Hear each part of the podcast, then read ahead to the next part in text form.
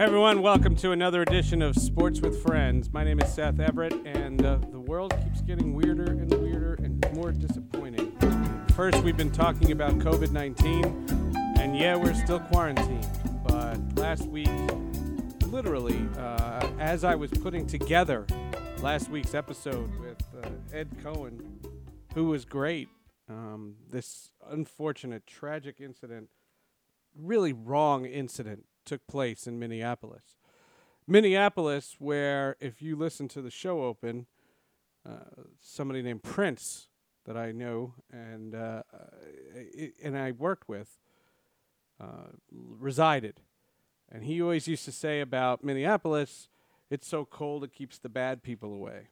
Well, racism was very very apparent in Minneapolis that night, and it was really really disappointing it has been something that has been a focal point in my life and I come to with a very open mind and a very, very honest, transparent way of discussing it. Um, I don't see color. You know, my best friend was African American. Um, I work with African American people all over. I have covered African American athletes. Never thought twice about it. I do recognize uh, certain things about race. Uh, when I was at MLB, we covered Jackie Robinson Day, and I always have the idea of a documentary that I've made no secret about, uh, a docu series about the declining number of African American baseball players. I think that would be a fascinating story to tell. Not this week. Not this week.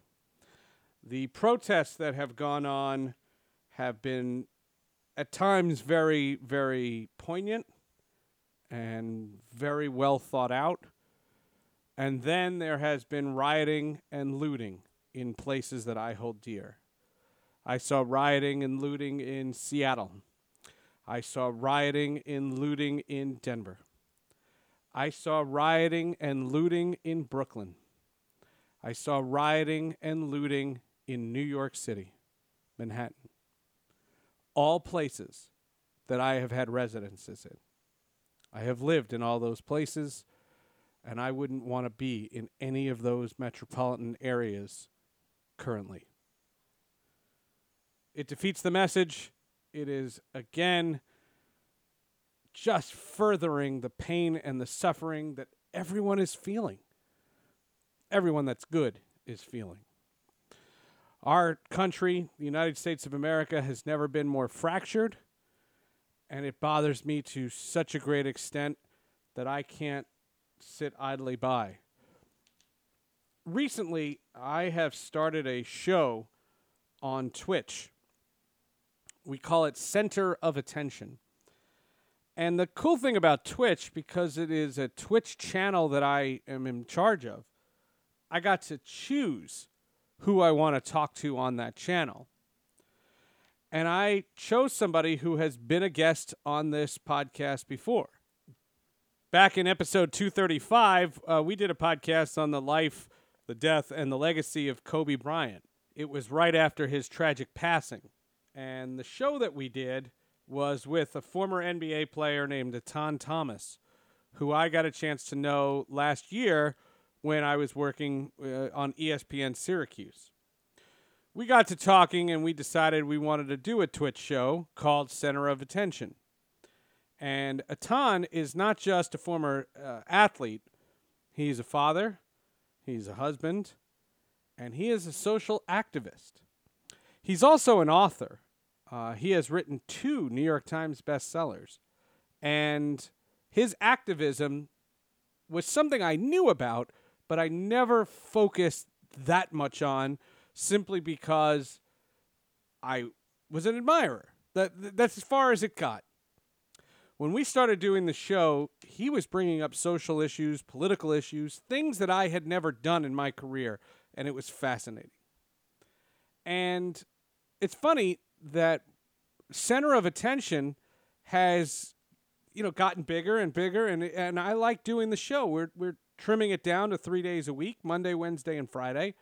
And all you have to do is go to my Twitch channel, uh, twitch.tv slash Seth Everett, and you'll see when, when we post. And we can do anything we want. And when I say that, that's not something we take lightly. It's predominantly sports because we are sports people. But often, for example, when uh, Bernie Sanders uh, dropped out of the political race, Etan put on a friend of his who happens to be a Bernie Sanders campaign uh, person. And I just, I was dumbfounded. I was impressed. And he has all these contacts. After the weekend, I asked who was supposed to be our guest for 252, uh, Chris Majkowski, uh, one of the greatest guys you'll ever know. Um, but that conversation is going to be hysterical. Like that's going to be, that should be in the comedy, not just sports. And um, I just didn't think the culture was right uh, to do something like that. I thought it was more important to do a sports podcast because this is called Sports with Friends. But let me do something that is very poignant. Etan and I, on the Monday, June 1st, uh, did a Center of Attention show, and we had already booked David Aldridge. Uh, you know him from ESPN. He also writes for The Athletic. Uh, David Aldridge is one of the preeminent NBA reporters somebody who I'd love to get on the show already. I would love that. I would absolutely love to talk to him while we had the chance to do it. I'm not going to bug somebody who took his time to address some really, really poignant issues uh, to do another segment about the same thing. So, what we're going to do is I'm going to air our conversation with myself, Etan Thomas, and David Aldridge. But then I'm going to ask you to stay close. If you've been following the news of, of uh, George Floyd, uh, it breaks your heart. Well, this isn't the first time this has happened. Um, you know, Freddie Gray, um, Trayvon Martin. Uh, there, there have been plenty, and too many. And one of them in 2014, a man by the name of Eric Garner, uh, was murdered in, in, in pretty much the same way George Floyd was. Just the only difference is that story took place six years prior, and that was caught on video as well. Because of Etan Thomas and because of his connections, his daughter, Eric Garner's daughter, Emerald Garner, joined us on Center of Attention as well. And when thinking about what I wanted to do for Sports with Friends, I thought about not doing a podcast. Did we want to just have somebody on uh, to talk about it from a news perspective? How do I bring sports into it? And that's where I'll give credit to Etan. He came up with a way. Um, in the David Aldridge segment, we talk about sports and their reaction to this. So, in this show, we are going to play a portion of my conversation with Etan Thomas who, again, has been on this podcast before. And then we are going to hear the segment with David Aldridge. And then we are going to hear the emotional segment of Emerald Garner. We're going to have all three of those segments right here seamlessly because my content is my content. And you know my passion for this podcast.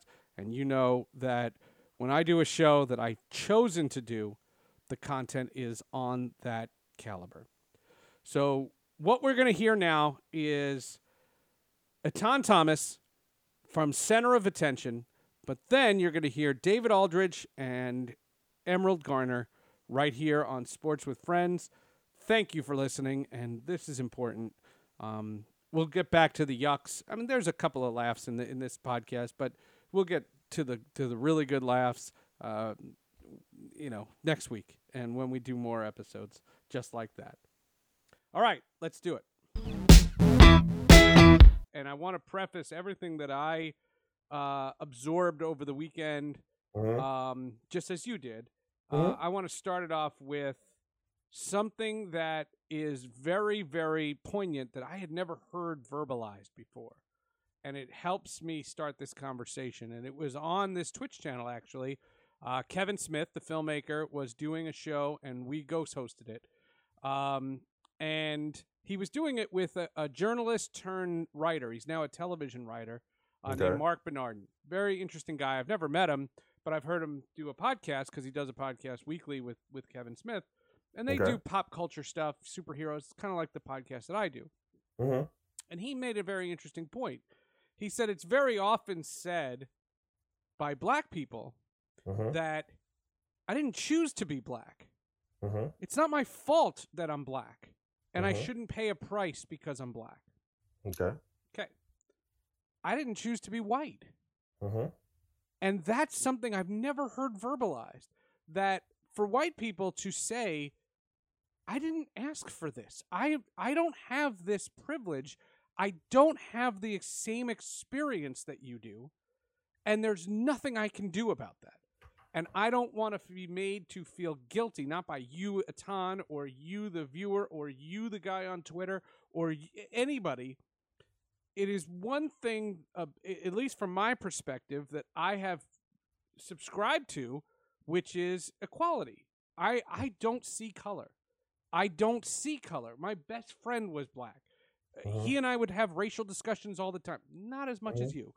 Mhm. Um, there has been, I, I, I- mean, I have more black friends than I know what to do with. I don't have a count. I don't know how many black friends I have, but. I'm not black, and I don't have to apologize for that. I did nothing wrong, just like the black person did nothing wrong in being black. And I just that was verbalized, I thought, very well and very eloquently because it's something that, as you said, white people are walking this slippery slope. And one of the things that I want to say is I appreciate all the companies and the teams, especially the, the sports franchises, that are putting out statements of support.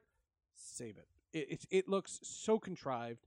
And I don't think it has, it, it doesn't hold any water. No one is going to stop a protest because the Baltimore Orioles wrote something. It, it doesn't, it doesn't work. And So, so let me interject. I, I would love for you to bring every point that you just brought up with David Aldridge. I will. Um, and and and so my my thought. There's so much to unpack with with what you said. Number one, um, going back to like you didn't choose to be to be white, and um, you're not you shouldn't be made to feel guilty um, because you're white. And it's interesting because I saw this um, program. It was actually when I was in college, and it was of um, some people in Germany who made the same argument. They said they didn't choose to be German. They were born there. Their grandparents were born there, and they did not agree. And they were not Nazis. Hitler. Right. Right. They were not Nazis. However, they also recognized that too many of them stayed silent. Uh-huh.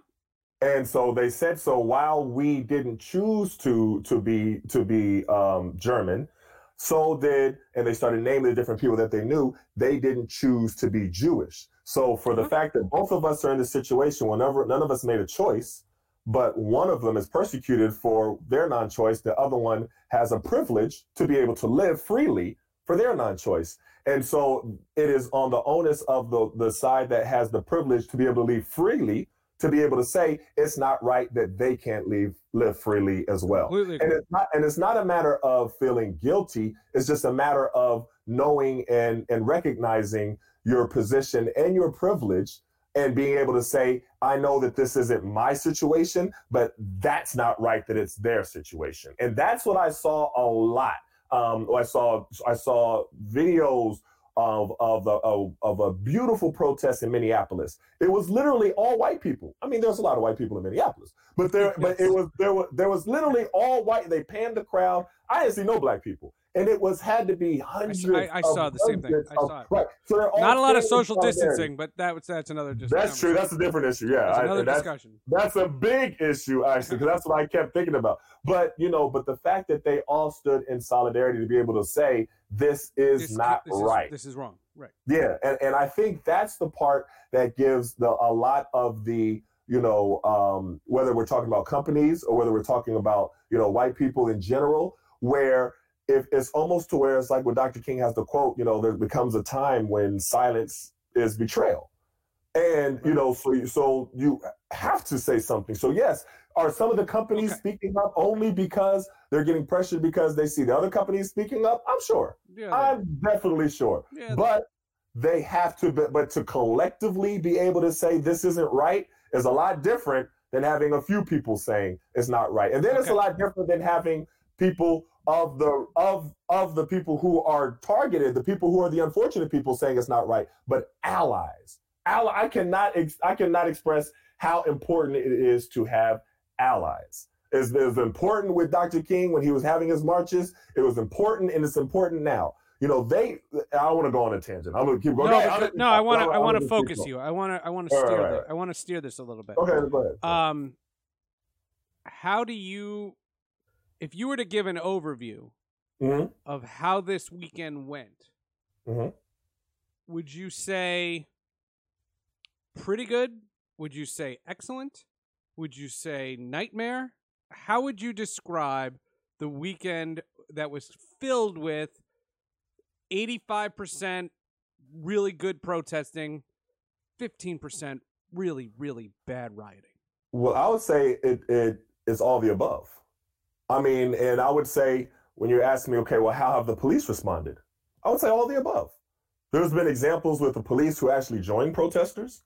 There's actually been an example like in. Atlanta Yeah. where the police were sitting there talking with protesters like human beings, like we understand why you feel this. There was an example. I mean, there's a lot, but then But what about the what about the College Football Hall of Fame in Atlanta?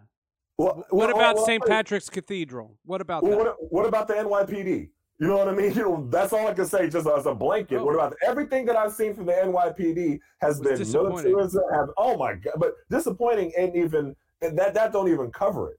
I mean, and so. But does I that justify St. Patrick's Cathedral? Do two Well- wrongs make a right? That's my question. But yeah, but whose wrong are you talking about? Are you talking about the police officers wrong? Who, Are you talking about the because they're wrong. Because The police officers were wrong. I saw police officers showing the white power symbol, whatever that thing is. That was awful. That and, was and awful. You saw that. incidences as well. Yes, and, and but but also. but I- who's the talking guy who spray painted St. Patrick's Cathedral? No, listen, listen. Wrong is wrong, no matter who does it. Yeah. So let me just make that clear. Wrong is wrong no matter who does it. So whether you're talking about a a, a black protester or you're talking about a white protester, Doesn't now, matter. Been, it doesn't matter if, it, if if the way that they're doing it is wrong, then it's wrong. but now, a looter is will but a looter is not a protester. Right, but I will say this though. A lot of times, what I've been seeing, and I saw this in Baltimore, I saw this in Ferguson, because you know I've been in like so Baltimore after Freddie Gray was killed, you know, Mhm. and after and Ferguson after Mike Brown. Mhm. There are other groups, and the other groups, I'm not going to label them because I don't know if they're definitely from that group. You know, Tr- Trump likes to immediately say, "Oh, that's Antifa." Oh, Yeah. that's it. Oh, they don't. They're not wearing an Antifa shirt. I don't know if they're definitely. I don't from think group. there's a subscription card. I, I, Right, that's what I'm saying. But there are other groups that infiltrate, and I've seen this with my own eyes, that infiltrate in there and get everything hyped and escalated, throw something, everything like that. I've seen undercover policemen where you can tell undercover policemen. You can actually see them having a a um, bulletproof vest underneath their T-shirt. You know what I mean? Like it's 21 Jump Street. Not even like a good disguise.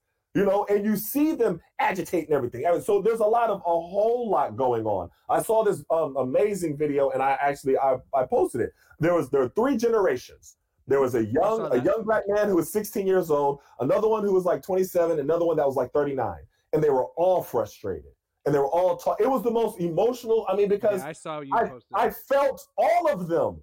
I felt the one that was frustrated. I felt the middle one that was like, we got to do something better for the younger people. I felt the 16 year old was like, I'm 16 and this is messed up and we got to do something. I felt all of them. You know what I mean? So there's a lot of emotions going on right now from everybody. But the thing about it is, you know, what is going to be the solution? okay, so That, that's the question. take, okay, let, then let's take this uh, this conversation one Mhm. step further. Okay. I have a friend that I went to high school with. Mhm. Uh, she owns a dance studio. Okay. She closed her dance studio and over the course of the quarantine, uh, Mhm. leased a new one. Okay. Maybe not in the best neighborhood. Maybe it's cheaper rent. Whatever. I'm. I, I, don't, I don't know the situation, and I don't talk to her anymore. I was very close Right. with her in high school. Okay. Her the first her dance studio is the second floor of a building in Los Angeles. Okay. And the first floor was lit on fire. Okay. Now, my friend has no prejudice. I, I mean, I'm gonna make the assumption. Okay, mm-hmm. I know where she comes from. I know her parents. She has no prejudice. Okay. What is her reaction to see her brand new dance studio up in flames? Because why? Because George Floyd got killed. Is that why? It, so so connect the dots to why is a dance studio on fl- on fire in in Los Angeles because a tragic thing happened in Minneapolis. Okay, Why so is St. Patrick's Cathedral? And I'm not Christian. I but I I've no, been no, there. I got you. I understand what you're saying. I, I don't understand that part of it, and I hate so, that part of it. So this is the part that you have to be able to try to understand that everything didn't happen because of just George Floyd. This is a this is like the straw that broke the cam- camel's back. Seeing the video of it was the straw. Now, in every single city, there have been 10 George Floyds. 10. That's not the question. And, and, no, no, but I'm, I'm, getting to the point because this is the question. This is the answer to the question. Okay. Right? Because now you have a, a people who we, we talked to Emerald Garner, right? We told her how you, you she told us how it's been five years to even get the, the cop who was on video choking her father to death, even to be fired. Not uh-huh. not not to be, you know, arrested. brought up on charges, not, not arrested. arrested, not even charged, not even going through the legal process, just to be fired. So in every city across the country, there have been multiple cases like that. So now you have people who feel that their voice is unheard, where their where their lives don't matter at all. So no matter what happens to them, whether it's on tape, whether you have all the because every situation, people are like, okay, well, we know this this is an open and shut case. Like I've I've said it oh, I know this case is different. This is going to be different right here. This cop is going to jail. There's no possible way. and it's the same actual result. So you have people who are feeling like that, and then they explode.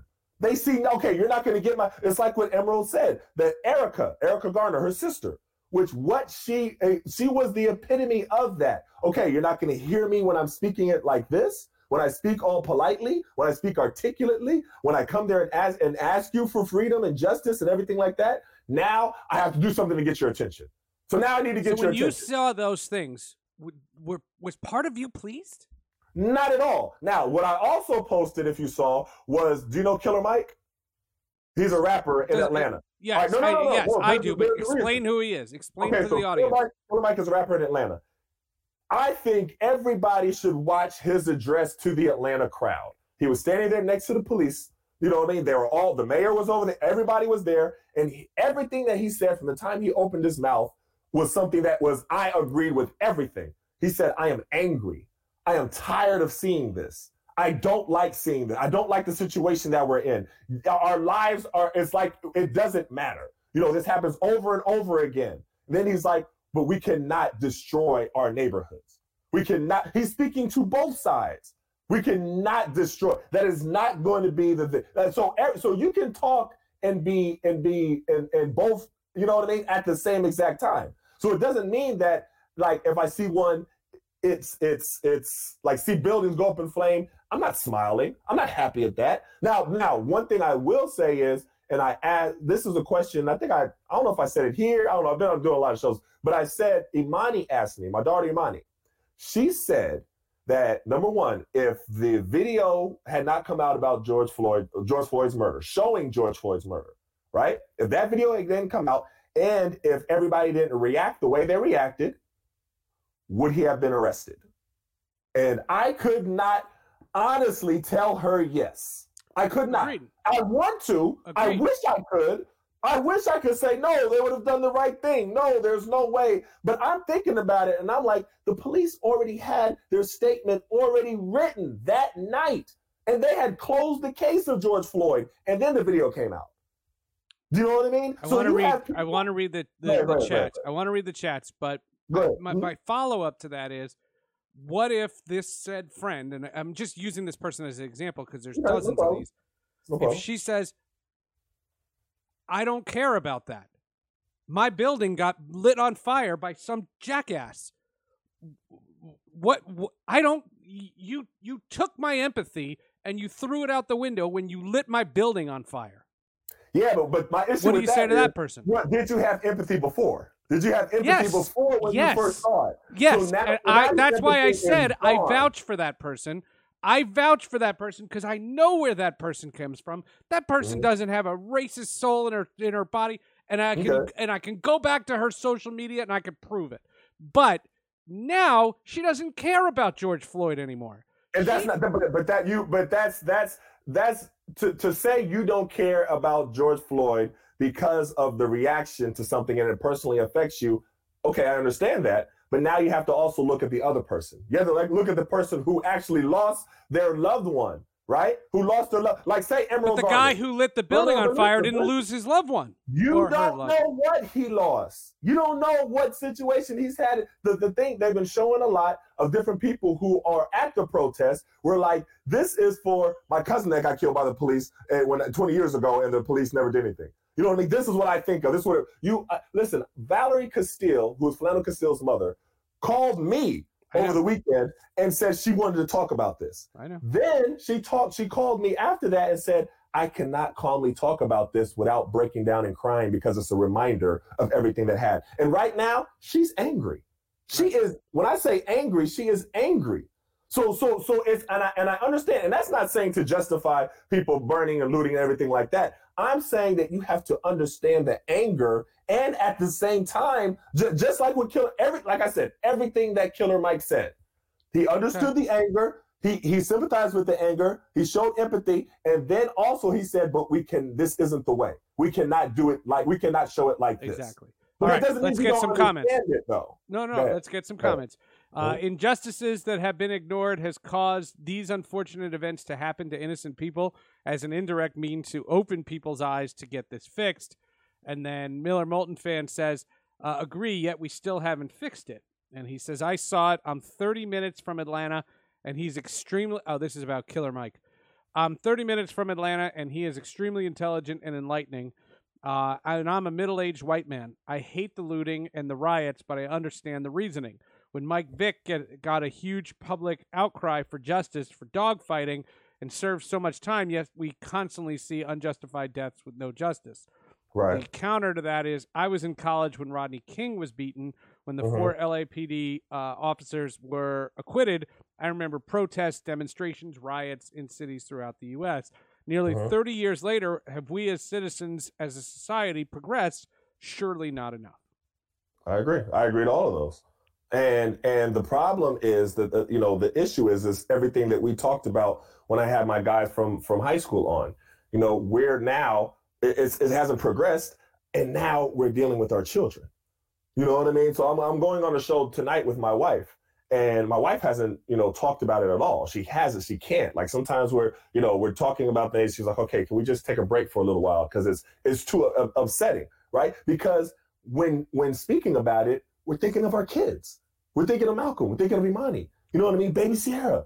Like, she, I mean, that it, it's it's. Nine- I can't even nine put years into old. words, right? Years, years. I, I can't even put into words how frightening it is to have that to have that thought and have that discussion with your children and then to have your children like because that's the when you when I, I want to see something more where they have little kids talking about this and i haven't seen it maybe we all have to create it here but little the young kids and they're talking about how they feel seeing all of this.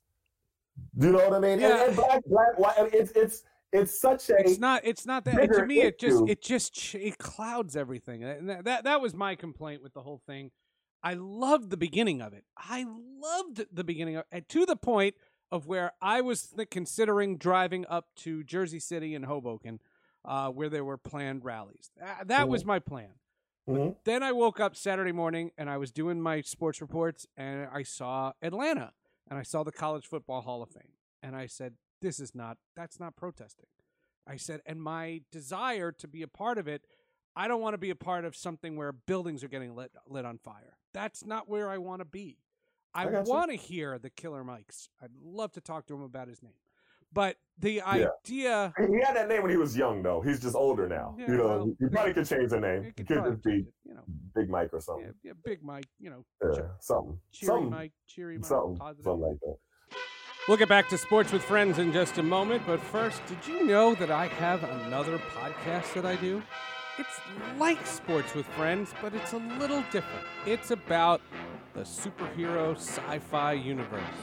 I have been a fan of comic books, animation, movies, and when I started the Hall of Justice podcast, we wanted to do it for adults. Why did I name it the Hall of Justice? Because if you're old enough to know what the Hall of Justice is, you're our demographic. The idea of the show is to take the same passion that fans have for sports, but to bring it to the superhero genre. We have movie reviews where we spoil the movie. And don't worry, we warn you so that you can see it first. We also have celebrity guests where we interview actors, voice actors. The Hall of Justice podcast comes out every Thursday, wherever you get your podcasts. And now, up here on the podcast, as promised, David Aldridge, now a writer for The Athletic, previously with Turner Sports and ESPN and NBA TV. Etan Thomas and I had the honor of interviewing David Aldridge on the podcast. Thanks for coming on, David. I know you have a you know a lot going on, getting pulled a lot of different ways, but there's a lot that I wanted to discuss with you. Um, you know, first, first, all right. Well, first, uh, how are you doing? Are you safe? Are you everything good? Yeah, uh, yeah, we are all right. You know, I mean, we're good. You know, some family stuff, but nothing, nothing based off of this. It's just, um, you know, everybody's got something right now, so right. we're hanging in there. We're hanging in there. Well, I, I wanted to say, and you know, I I saw Michael Jordan's statement, and yeah. I, for one, my opinion, I was happy that he made a statement.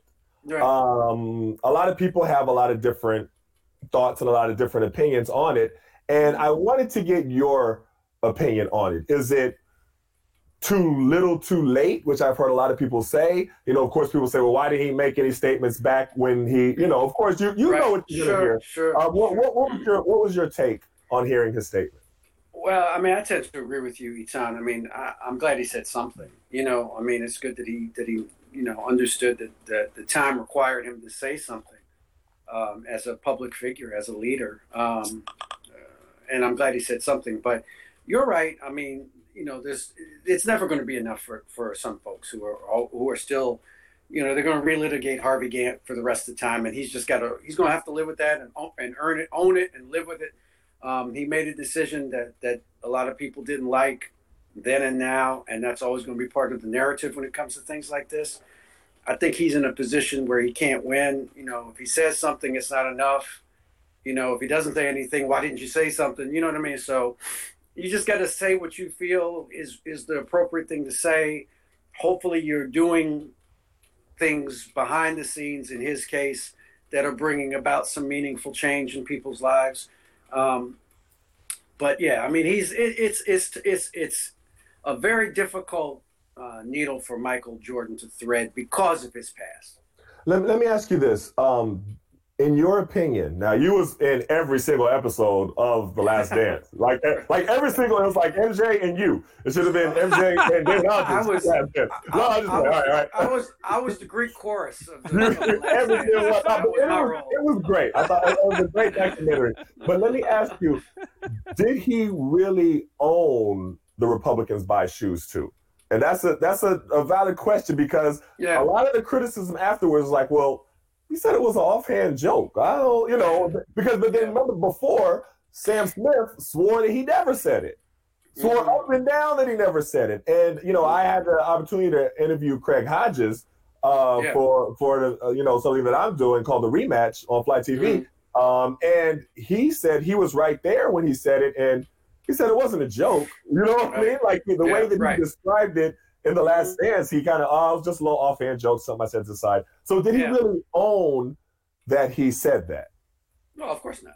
of course. Oh, okay, all right. All right. of course he did. Okay. You know, I mean, he made, he made it as you know, you know, as innocuous sounding as possible. Um, you know, 20 years after the fact, or 20, uh, 30 years after the fact. Um, and yeah, no, I mean, he did. You know, he did not. He did not acknowledge that the power of the remark uh, was like a gut punch, I think, to a lot of black people. Right. You know, and it and and it's and and and I say that as somebody who, as I've told you before, Etan, I, I want I'm not going to try to live Michael's life for him. He's got to live his right. life. You know, I can't right. I can't live his life for him. but you know, when you say things like that, you know, it has an effect on people. And mm-hmm. so, um, did he did he own it in that particular in the Last Dance? I mean, not not the way I would hope he would have, um, but you know, again, I'm I can't mm-hmm. I enough trouble living my own life, much less his. So he's got to reconcile that particular statement and that particular um, uh, decision he made uh, to not endorse. Um, he's got to live with that, um, and that's why again there's repercussions for that, like we talked about before. When you make a statement about now about about the killing in Minnesota, it, it you know some people are just not going to buy it because of, of things that you've said or done or not done in the past. Well, again, I was happy that he did say it this, this time. Too. I was, and yeah. you know, and, but but I do keep going back to Craig Hodges and him talking about, and it's not just like he's trying to. He was trying to say, I, am trying to spend your money for you," or. I'm trying. He just want. He just knew the power of his voice and mm-hmm. the power of you know he made the reference to it, you know all the the you know young black men who are dying over Jordans and these are your shoes and I'm coming here every day looking at you and you're not saying anything about it you know where you you you had the the power to be able to say like peace be still and everybody would have been still because you're MJ yeah. and I yeah. think that's the that's the part where but I, I like I said I'm glad that he said something something now and yeah. so does that does that show like a a growth because people have to have room to grow, you know, and, and that's sure. what I kind of would rather have happened him say that, you know, I said that then, but now I've grown into a new person. That's what I was hoping I would hear. Right, right. I didn't yeah. quite hear that. No, you didn't, because I don't think there was any for him. I don't know how you walk that back. You know what I'm saying? Like you could, you're right. It would have been, you know, it would have been enlightening to hear him say, "Hey, I may have made a mistake back then. You know, I may have been." insensitive back then, or I may not have thought this all the way through back then, because we've all done that, right? I mean, so right. you, you acknowledge that. To not even acknowledge that you may have made a mistake, I think, is where people might have, have a problem with it. But I agree with you, Etan. I mean, again, I'm glad he said something. He has said things before. I can't remember mm-hmm. if it mm-hmm. was after Ferguson. There was a couple. There's been a couple instances. There were, and he did it with the undefeated because I remember he made the yeah, statement through the right. undefeated. That's right, right, right. That's right. So, he, so and, and I, and I always make the point clear because I played with him for two years with the Wizards. Yeah. I've seen him do a lot of things in the community that he didn't tell That's nobody about. He just kept it quiet. So I, I, can't jump on the bandwagon that he doesn't care anything about the community. Right, I, right, can, right. I, can I can I say that he doesn't, you know, use his voice like a Muhammad Ali or a right. you know Bill Russell or or a LeBron? Yeah, yeah, yeah. Kareem. Yeah, no, he doesn't. But you know, I can't say that he doesn't care about the community at all whatsoever. Right, and that's why I say I wrote I wrote a piece on that during the Last Dance.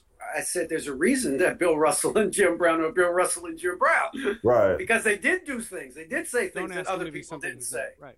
Yeah, everybody right. can't do it. You know, everybody can't do it. You know, there's lots of there's lots of great athletes who don't say things about politics. You know, mm-hmm. I mean, that's just you have to be in that space. That has to be part of your whole thinking as a human being. You know what I mean? So, and, and it takes courage, you know, and it, w- it would be great to say everybody's got courage. Everybody doesn't have courage. You know what I mean? Right. So, right. um, you know, you, you have to say that with, with certain understanding of what it's going to mean for you in terms of this is, you know, where how I'm going to be stereotyped. This is how I'm going to be dismissed. You know, this is how I'm going to be marginalized. You know, all of those things, and that's not a comfortable space for a lot of people to be in. You know, right. I mean, you know, I know a lot of guys that played with Bill Russell they're down people. They're mm-hmm. they're they believe in the cause and all those sort of things. They didn't do what Bill did. They didn't say right. what Bill said. You right. know what I mean? So that doesn't mean they're bad people. It just means that they're just not comfortable doing that. You know, so so that's why I can't.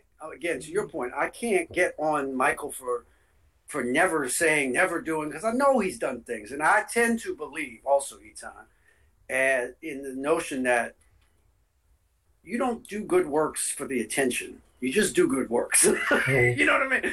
Well, yeah, I just think you do things. You just do them. You don't do them for credit. You know what I mean? You just uh-huh. do them. But but my, my but my take my my answer to that was, and I actually asked him that when I saw a lot of mm-hmm. things that he did do when I was in Washington. Like some right. of the things I would say, I was like, why you don't tell nobody this? Like this is mm-hmm. great. Somebody needs to know this because everybody thinks that you Right, don't do anything right. and you don't care. So that's kind of the flip side of it. What would he say? I've been, I'm curious. What would he say when you when you went at Well, he said he said the same thing that you said. He's like, I, I don't I don't do it for that reason. Yeah, You know, yeah. and, and literally when I say things like not like little things, like huge things that would I know. how I know. people- But but let me let, let me let Seth jump here. I don't want to take up all the No, I, questions. I Go just ahead. thought I just thought you know just to, to kind of transition to today's game. Uh, we didn't Etan and I didn't get a chance to mention in our first segment the story of Jaylen Brown, uh, the Celtics player who drove from Boston to Marietta, Georgia, where he's from, to Right. participate in a rally and led a speech and filmed it on his Instagram and Yeah. I- and and it, and it it goes back to a statement that I have said is that is today's NBA player is so aware, socially Mhm. aware, technologically aware. They're they're on such a level, and I don't like comparing it to other sports because I don't think Mhm. any sport can hold a candle to these guys. Um, I tend to agree with that. I think the basketball players, the NBA players in particular, and the WNBA players. Let me say Yeah, that sure. first and Definitely. Definitely. because they're the ones that that wore the "I can't breathe" shirts and all way before a lot of people did. Derrick Rose was one of the first in the NBA, but right. WNBA players did a lot. You know, when it wasn't popular, you know, Right. to, Right. Right. to, to bring trending. attention to these Right. things. Right. Yeah, so they should definitely get credit for that. Um, but yeah, no, there's no, and I think part of that is just as you mentioned, the kind of technological piece with social media. That's just such, it's just so ingrained in every younger person's life. Right. just- you know, it just is, right? I mean, so you you can't like I could be an old guy railing against it, or I could try to understand it. That's just how young people communicate with each other.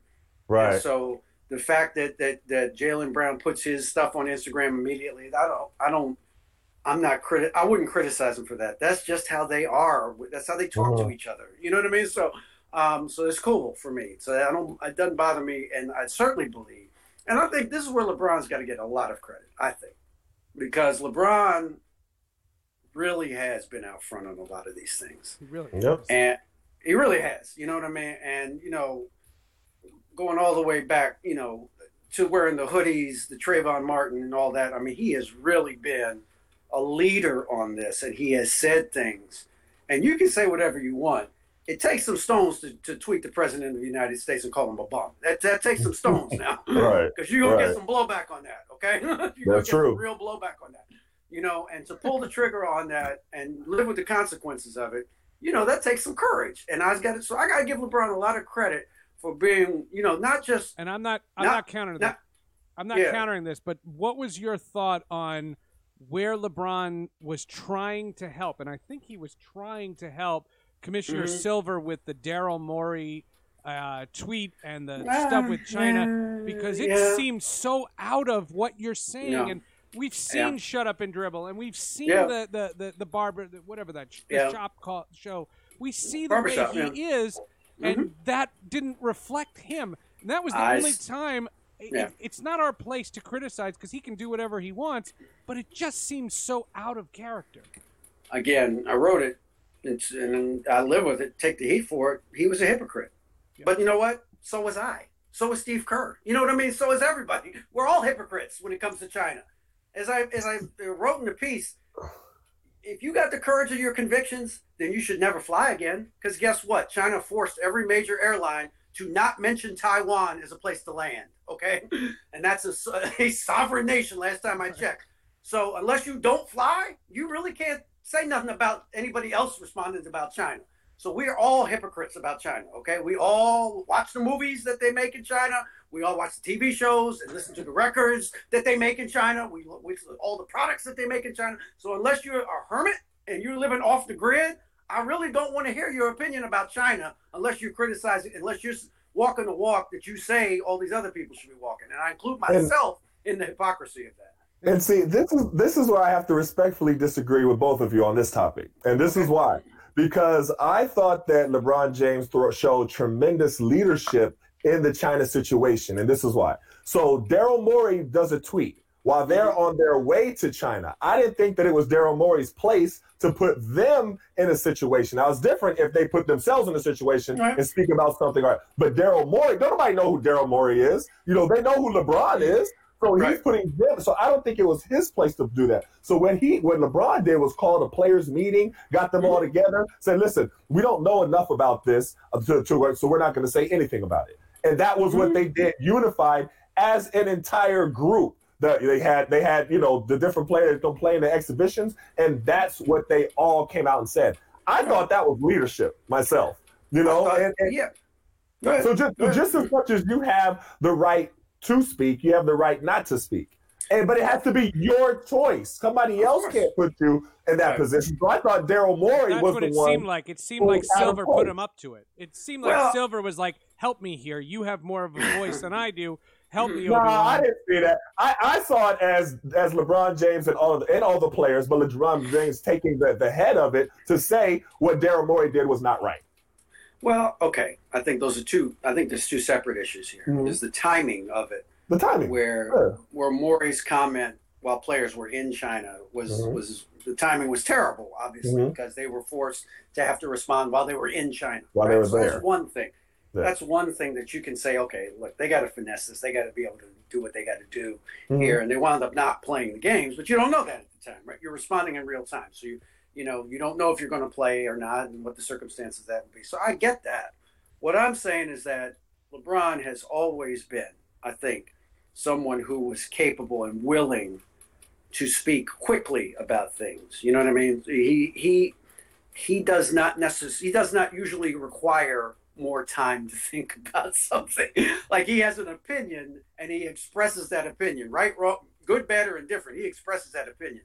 And so to me, for him not to express an opinion on this, to me was just like, okay, you you know, you're you're trying to well, as I said before, he's trying to thread a very, very, very thin needle here.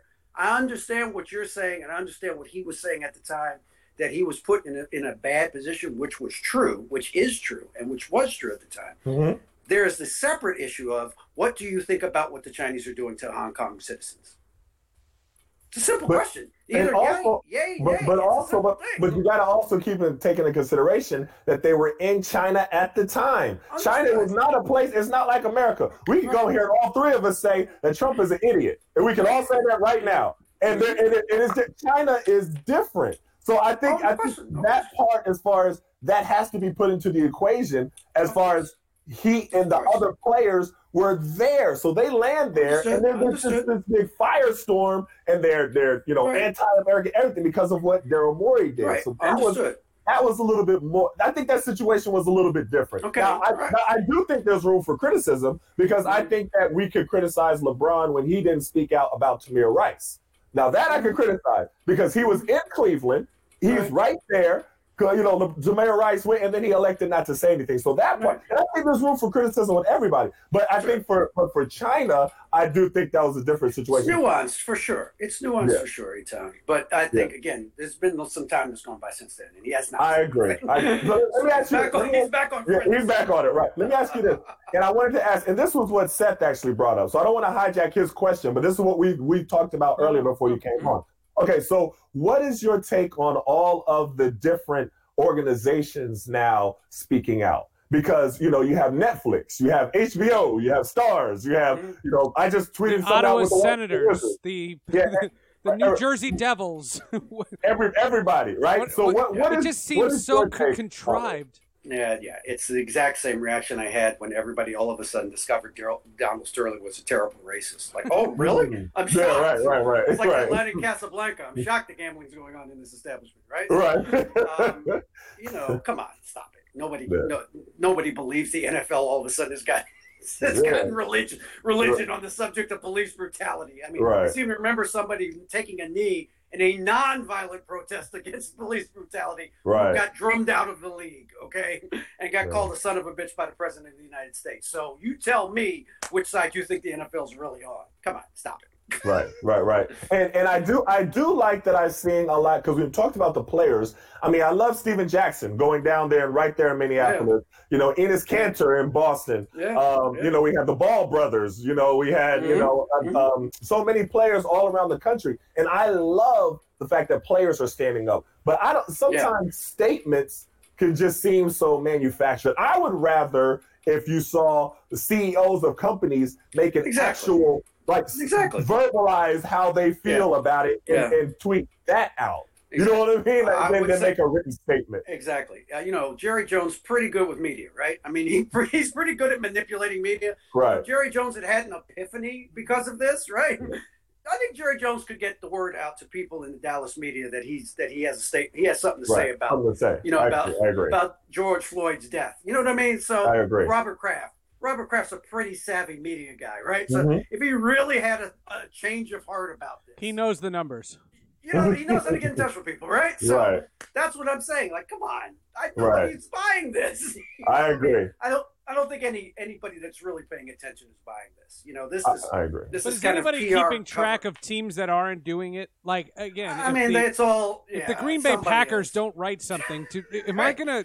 Oh wait, wait a minute. Right. You know, black mark to yeah. them. Like strong, strongly worded letter to the Packers. Yeah. No, I mean, I don't know. You know, again, it's what you do. It's not what you say.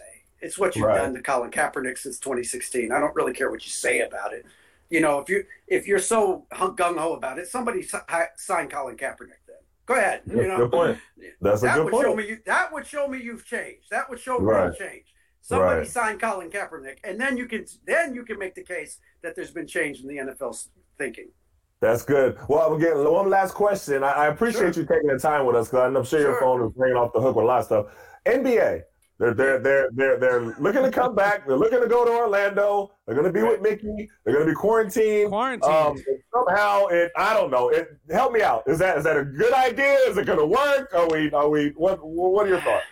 Yeah, I mean, I, again, I wrote I wrote this Friday in the Athletic mm-hmm. that I am very torn about this um, for a number of reasons.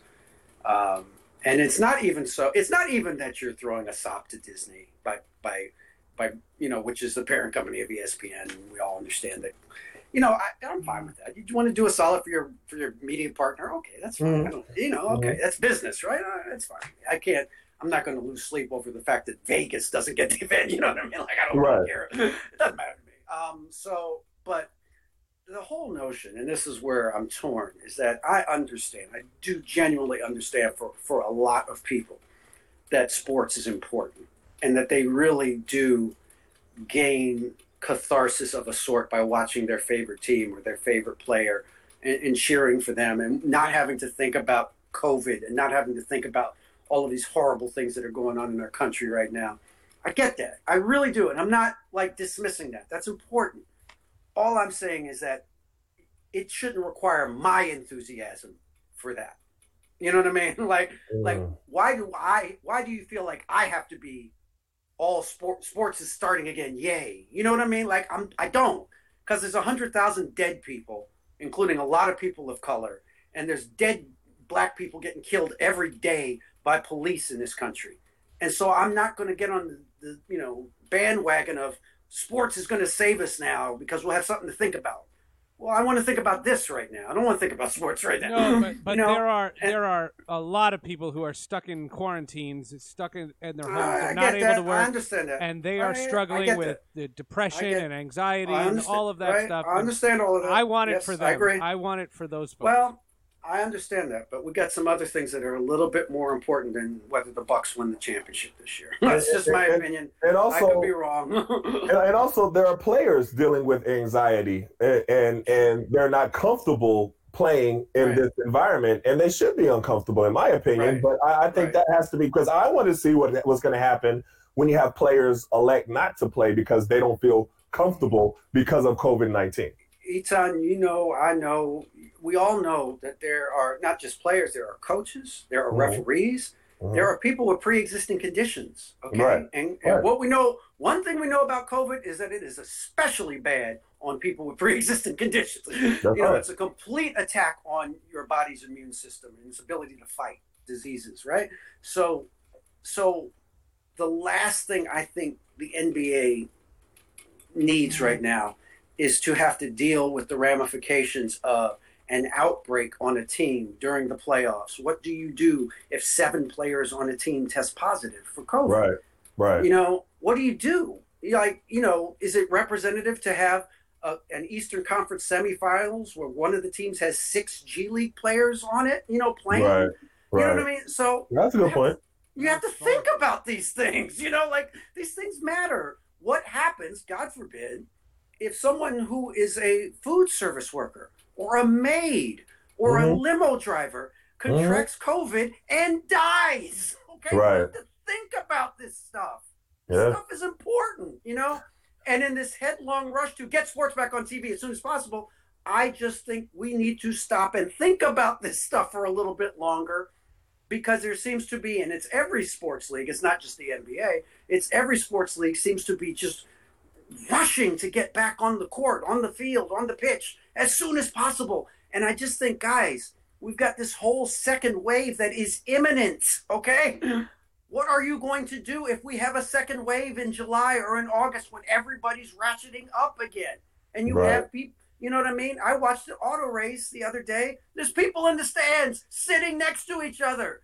Okay? Right. That's what happened. And, and, we know what happens when people sit next to each other. Okay? But we the NBA, the NBA and the NHL are quick. They're six weeks, and they're trying to just do something. Yes. And yes, there's yeah. a business angle. Nobody's going to deny that they they, they mm-hmm. want money, and I understand that. And I love the NBA's plan because there are literally three roads to get out of Disney World, and that's as much right. contact tracing as you have. The the deal that I I can't stand is the mm-hmm. baseball plan because the baseball plan is all 30 teams in their respective uh, uh it's a uh, disaster cities it's a disaster that makes yeah. no sense whatsoever no, and that's no. not going to happen but the basketball one I, I I actually think the basketball one is yes, it's a risk. Don't um, um, no, no, one's ignoring the risks, mm-hmm. but I think that if there's ever a chance to have mm-hmm. something come off successfully, it's the Orlando plan more than hockey, more than baseball, and more than the NFL. Yeah, I, I, I, would agree. I think they've put a lot of time. I'm not saying they, they haven't put any time or thought into this. All I'm saying is that you can't let commerce kind of dictate your decision making. You know what I mean? And I and I and I fear fear. I don't know. I fear that in the NBA's case, they are kind of you know, there, there's pressure from owners, especially, but and from players too. Don't get me wrong, and from agents. Okay, they're another part of this that want to play, right? They want to play, and they want a resolution to the season. Which again, I am very sympathetic towards that idea, and I understand that. I just hope that they understand that this is not going to be. Well, as Dr. Fauci said, the disease tells you when it's safe. Mm-hmm. Not us, not people. Okay. The disease tells you when it's safe. Okay. I don't think it's safe yet. And so I just worry about, to Etan's point as well, what happens when a star player says, you know what, I, I don't want to play. I don't feel comfortable playing. Is he going to be vilified for that? Is he going to be criticized for that? Is anybody going to be empathetic empathetic to that person's position? Because you right. know you don't make these decisions in a vacuum. Okay, most most guys I know in the association, they got a wife, they got a girlfriend. Okay, uh-huh. they got some say in this too now, and uh-huh. especially if you have kids, and if you have grandparents, if you have extended families, they have some say in this too. Okay, yeah. so that's why I, I just hope that there's been thought given to here's what we're going to do if this happens. Here's so how we're going to try and handle it. And the problem is, and I promise you, I'll let you go here in a minute. The yeah. problem is, nope, though, ten more minutes. Come on. the problem is that you know you're seeing all this pressure every time Trump gives an address of saying everything is fine now. Let's open up. Right. And right. you know, and when you said it shouldn't be done for commerce, but every reason that yes. the person who occupies the White House right now is saying is for economic reasons. That's so what worries me. Yeah. following along what's yeah. coming from the top, and that that's that's the problem that's what worries me is that there is this national, and I think again, is is it, is it politics, of course, but it's also just you know Fortune 500 CEOs that want their businesses open again, and they can put an incredible amount of pressure on people. Um, you know, at high levels in, right. in, sports, they can put a lot of pressure on people to reopen. And That's I right. and again, I get it, I understand it, but I just hope that there is attention being paid to the science and also to the ramifications of a positive test or tests. There's going to be some. now, what are you going to do? What are you going to do? It's a matter of when, not if. Right. Yeah. Right. Exactly. Well, thanks for coming on the show. I appreciate you. You're you're great. You know, you're so well respected by the players. I will say No, I that. appreciate You know what I that. I mean? You know. No, you're I really appreciate around the it. Country, but you're so respected around, and that's why you were in every episode of The Last Dance because because, because you're so well respected. Hey, I did not see that on. coming again. I did not. Course. I, gotta bring it full circle. I, I appreciate that, Etan. Thank you for having me, guys. I really do appreciate it. It's, it's a All good show. I appreciate it. Thank you very much. A model used to be a role model. We have a special announcement here to make on the show, and it involves Spotify. How many of you have Spotify? You know, my daughter made us get Spotify because she wanted to listen to music, and then I found out something that really made me cool in my house. We are so excited to announce that Sports with Friends and my other podcast, Hall of Justice, is now available to stream free on Spotify. If you haven't tried listening there yet, it's free to download. Use Spotify on any device. It's a great listening experience. You go straight from listening to your favorite music, Prince, and switch right over to our podcast in the very same app. And when my phone is plugged into my car, my daughter can control the music with her app because we have the same account. Just search for our show, Sports with Friends, on Spotify and start listening free. And remember, it's totally free, even if you're not a premium member.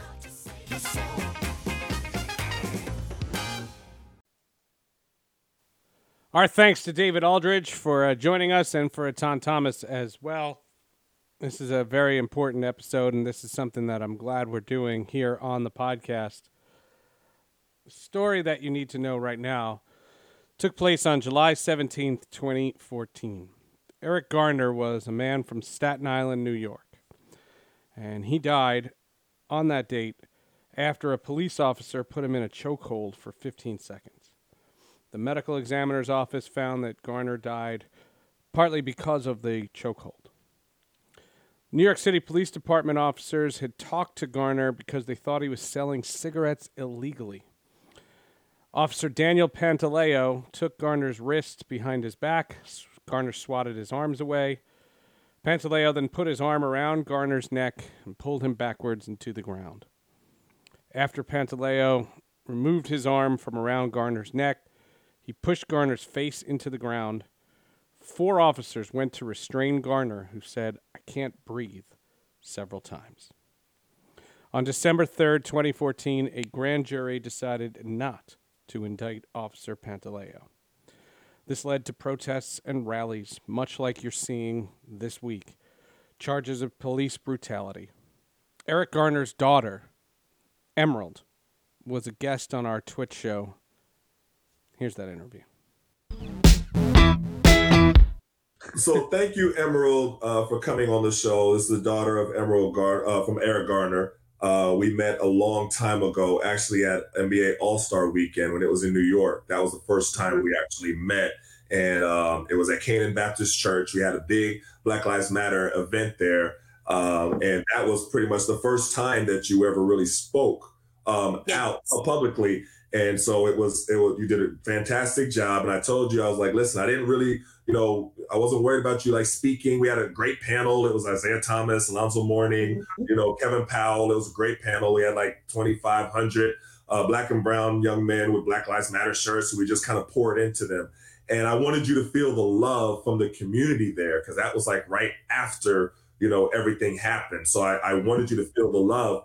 And you came and you've just kind of been speaking ever since. But right now, we're we're in this situation with with with George Floyd and what happened in Minneapolis, and it's the the, the similarities are so, you know, it, it, it's tough. I can't imagine what is going through your mind as you saw everything happening, um, and it brings everything back to light. But I think that I want to use the the way that you have continued to push for justice as type of uh, of a of a instruction manual to how everybody because right now everybody wants to do something. Everybody wants to figure out something but but people don't understand that it's not just a you know few days type of a thing.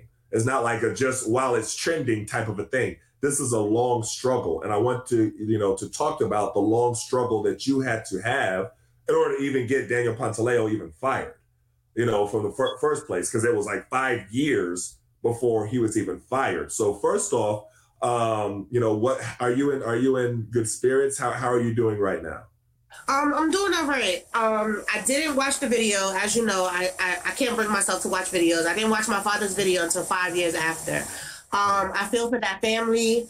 And as I said um, before in, in, in, my Instagram story, like I stand with that family. I understand exactly what you're going through.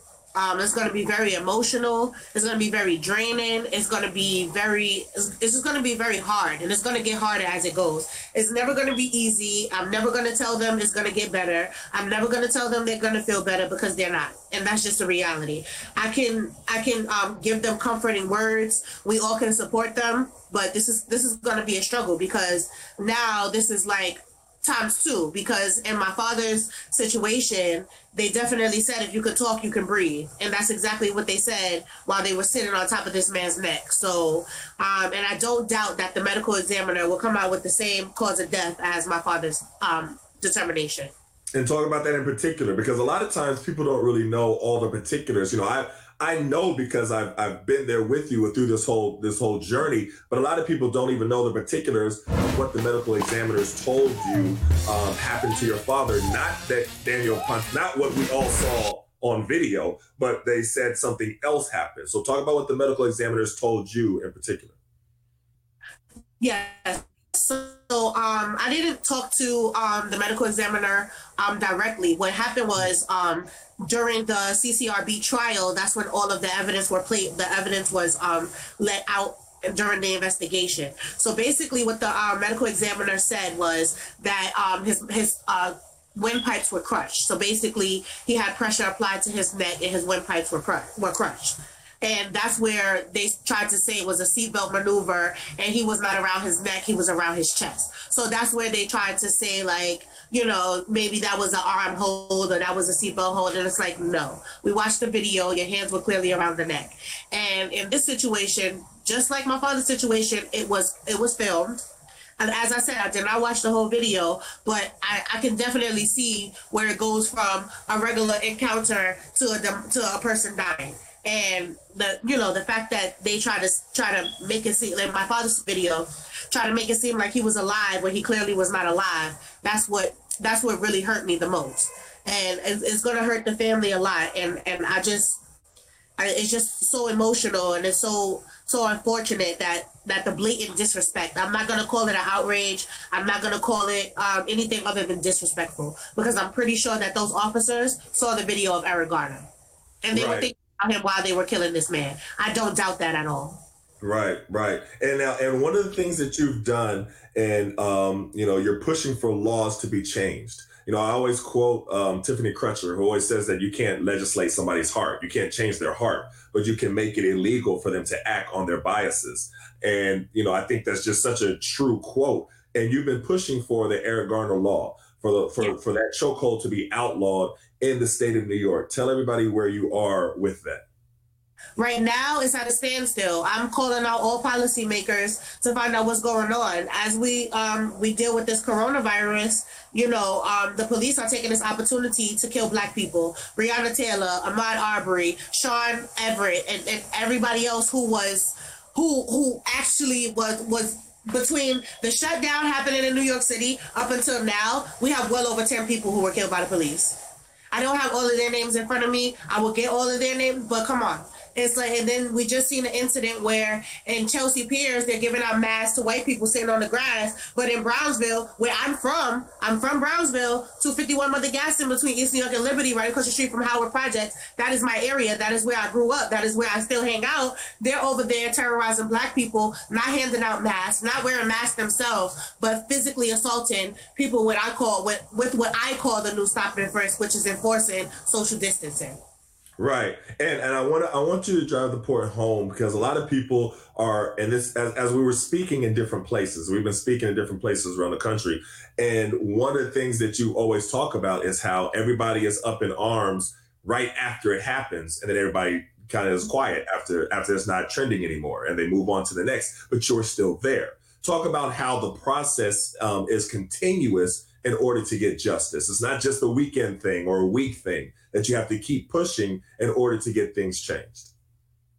Right. It's a it's a keep it's a keep pushing kind of thing because like when my father first passed away, what I would tell everybody is that he had four, he had five grown children. So all of his children were grown. So at the time, um, you know, Erica would go to CNN. I would go to Pix 11. I, um, I went to Arise TV. She went to Hot 97. Like we were all over the place. We were doing different interviews. That um, even. Eric, he did a couple of interviews with you. He did a couple of interviews all over. And, you know, it's, it's a collective and you know it's unfortunate that a lot of social justice organizations they don't work with each other so the families get affected the most so Right. I appreciate you, Etan. You know, you my brother from another mother. You've been there since the beginning. You've been there since day one. Anytime anything comes up, you always reach out. You always, always come through. If I'm like, hey, I want to do a panel, or I want to do a this, or I want to do a that. You just did a census video for me. Thank you so much. That was for my job for Black Family Census Day. I thank you for that because that's the type of stuff that keeps us going. I still have to work a regular job. I still work a nine to five after my father passed away. Everybody thinks that everybody had these millions of dollars, but no, Emerald did not receive millions of dollars. And I'm here taking care of three children after my sister passed away. So I still have to work. I still have to do those things. And it's going it's going to be it's a continuous thing and i just want the people who are getting involved with this family to make sure that they stick with them. Stick with the family. Don't take sides. Don't don't don't turn your back on one family member because they don't talk to the other family member. If the goal is justice everybody should be fighting for the same thing for the same goal to get justice for our loved ones who who who are no longer with us today. Definitely, definitely. And you mentioned Erica, and Erica's no longer here with us, and you're planning a celebration for her. Talk about what you're planning um, to do in a few days, right? And before everything happened with this new case, you was already in planning mode. Uh, talk about what you're what you're planning to do. Yeah, so um as you know, the first memorial that I did was right after she passed away. And um, you know, I do memorials for my father every year. I usually do it at a church, praise and worship. And um I decided this year, of course, because of the COVID 19 and because of social distancing rules, to do it online, to, to, you know, have a virtual birthday party where we share, you know, I, I ask everyone to send in videos of their favorite memory, or they can come on the live and they'll get their own time to talk about their favorite memory of Erica. Um, her daughter, Alyssa, she's going to write a letter and she's going to read it during the live. Um, we're going to have, um, you know, different games and interactive things that we could do while we're at home because we're at home, we're not going anywhere, and this is what this is what the new normal is. The new normal is a Zoom birthday party. So, um, and we're gonna have a sneak preview of the movie, the Eric Garner American Trial Eric Garner movie. Um, my mom did this project with Roee Messinger. He's a um, he's a he's a producer and film director, and the movie basically is a mock trial of what should have happened, the trial that should have been. Mm. So um, we're gonna have a sneak preview of that, and then I'm gonna have my mom there to answer any questions. We're gonna do a live Q and A. So it's like you know anything you want to ask us, we're we're gonna be transparent about it because I feel like people need to know. Like people need to know what's going on. No sugarcoating. No two second reel on a news TV show. This will be two hours virtually where we will be discussing the real real. And you know, you I've, I've seen you know because I I we, we did events with with you and Erica, so I've seen both of you together in a space, and it was really where you know you were kind of the quiet one, and Erica was kind of the outspoken one, but then you had to kind of become you know both personalities because Erica was mm-hmm. always going like, okay, y'all not going to hear me. I, I when when she said that when we was at the panel at Canaan in Harlem, she said, listen, if I say it you know nice and calmly, y'all not going to pay any attention to me if I say it nice and politely and everything like that. But now, if I get a microphone and turn a chair over and then yell it, then you hear me. And I've seen you kind of transform into that personality because you've had to get the, the you know, and keep pushing and keep the fight. Talk about that and how difficult that that has been because you've had to kind of come out of your element for for getting for pursuing justice for your father. For me, like the media stuff, I don't like to be on camera. Right, right. I like to be okay. I really don't like to be on camera. I, I like to sit in the background. I'm more of a paperwork kind of person, answer the phone calls and emails. So when me and Erica did decide to hop on the same boat, it was like, Emerald, I'll do all the talking, you do all the background stuff. And I'm like, okay, good. So I'll do the social media, I'll do the emails, I'll, I'll book you for whatever, whatever, and I'll book you to go here and make sure everything is okay. And then um, we had went to a town hall with President Obama when Obama was president right before he um, came out of office, and right. they told Erica that she would be able to speak.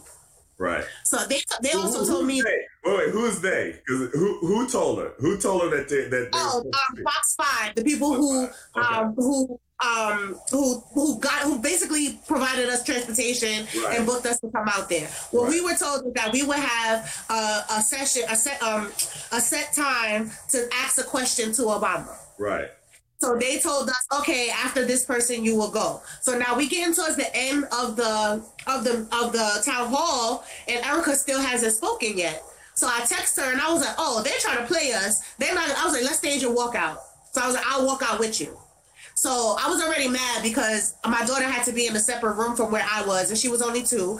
And my niece had to be in a separate room. They said she would be in this room. I went to that room. She wasn't there. They told me somebody took her to the bathroom. So I was already upset. So Erica walked out. Me and Erica walked out, mm-hmm. and she was like, you know, I, I, came here civil. I came here composed, but you lied to me and told me that I would be able to speak to Obama, and I, I, that's not happening. So she she started turning up, and she was like, you know what? If, if I'm not gonna talk, nobody's gonna talk. Secret Service surrounded her and everything, and she was not scared. And that was that was her start of, you know what? If I if I if you're not gonna let me do this civilly, I'm just gonna be belligerent.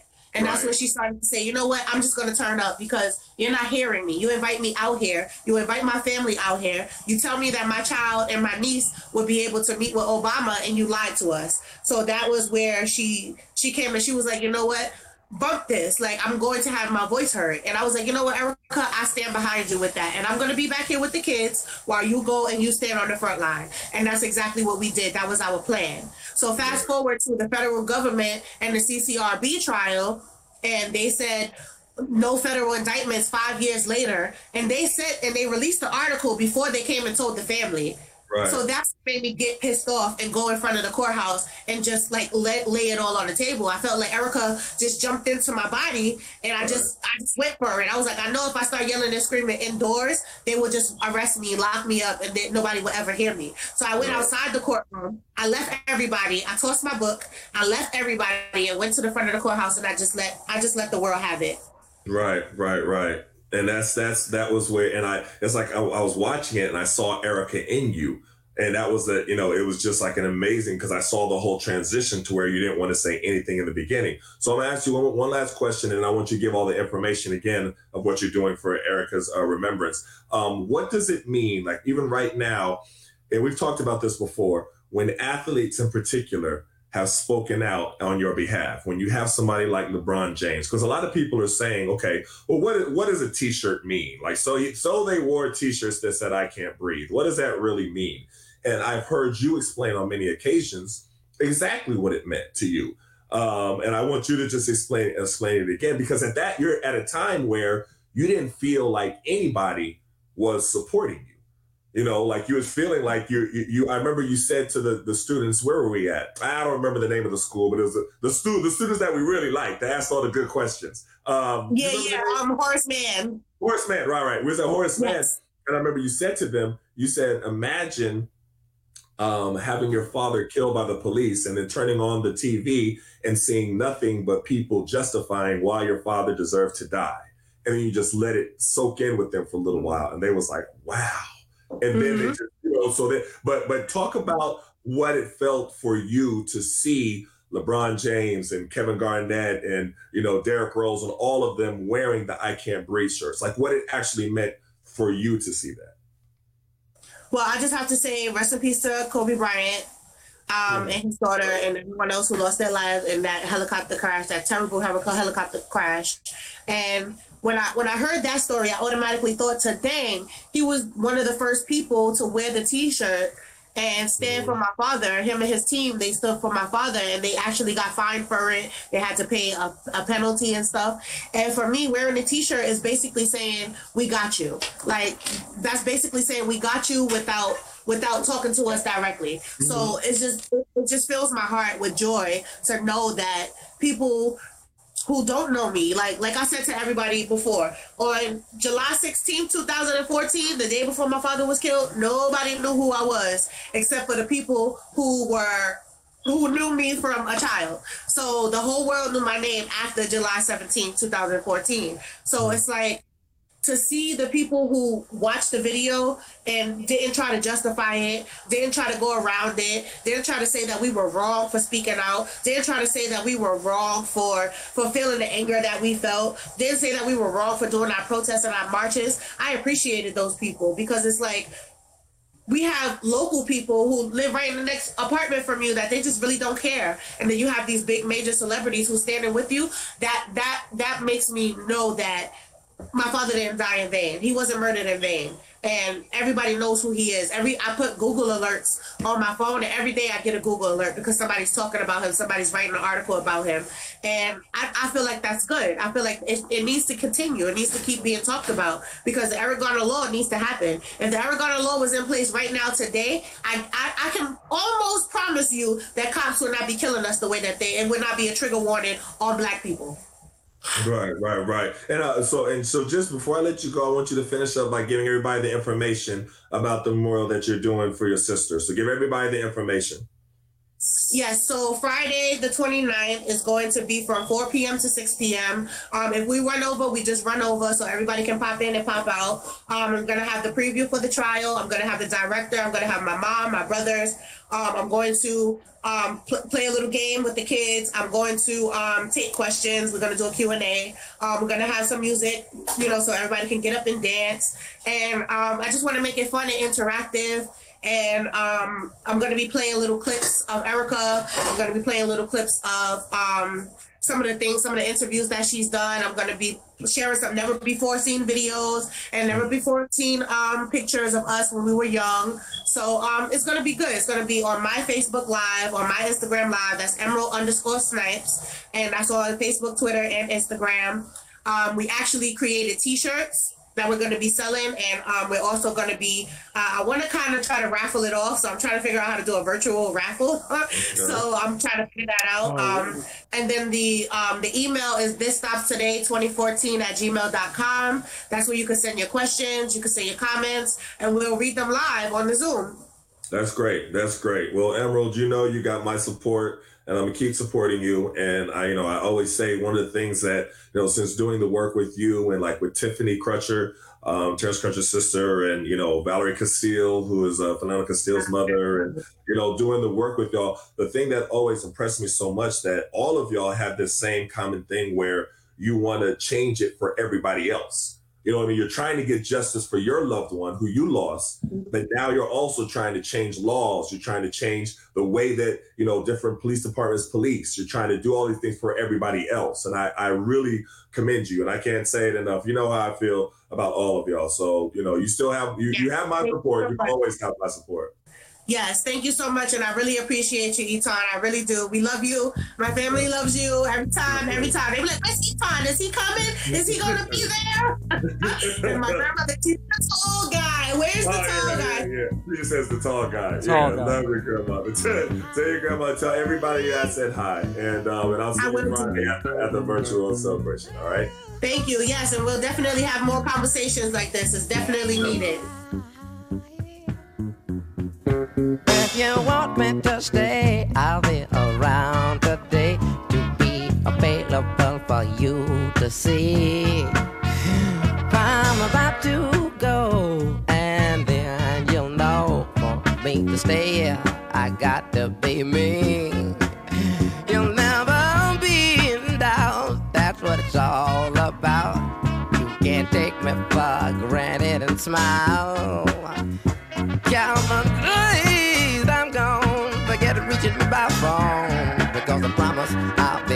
a while. Mm, when you see me again, I hope that you have been the kind of person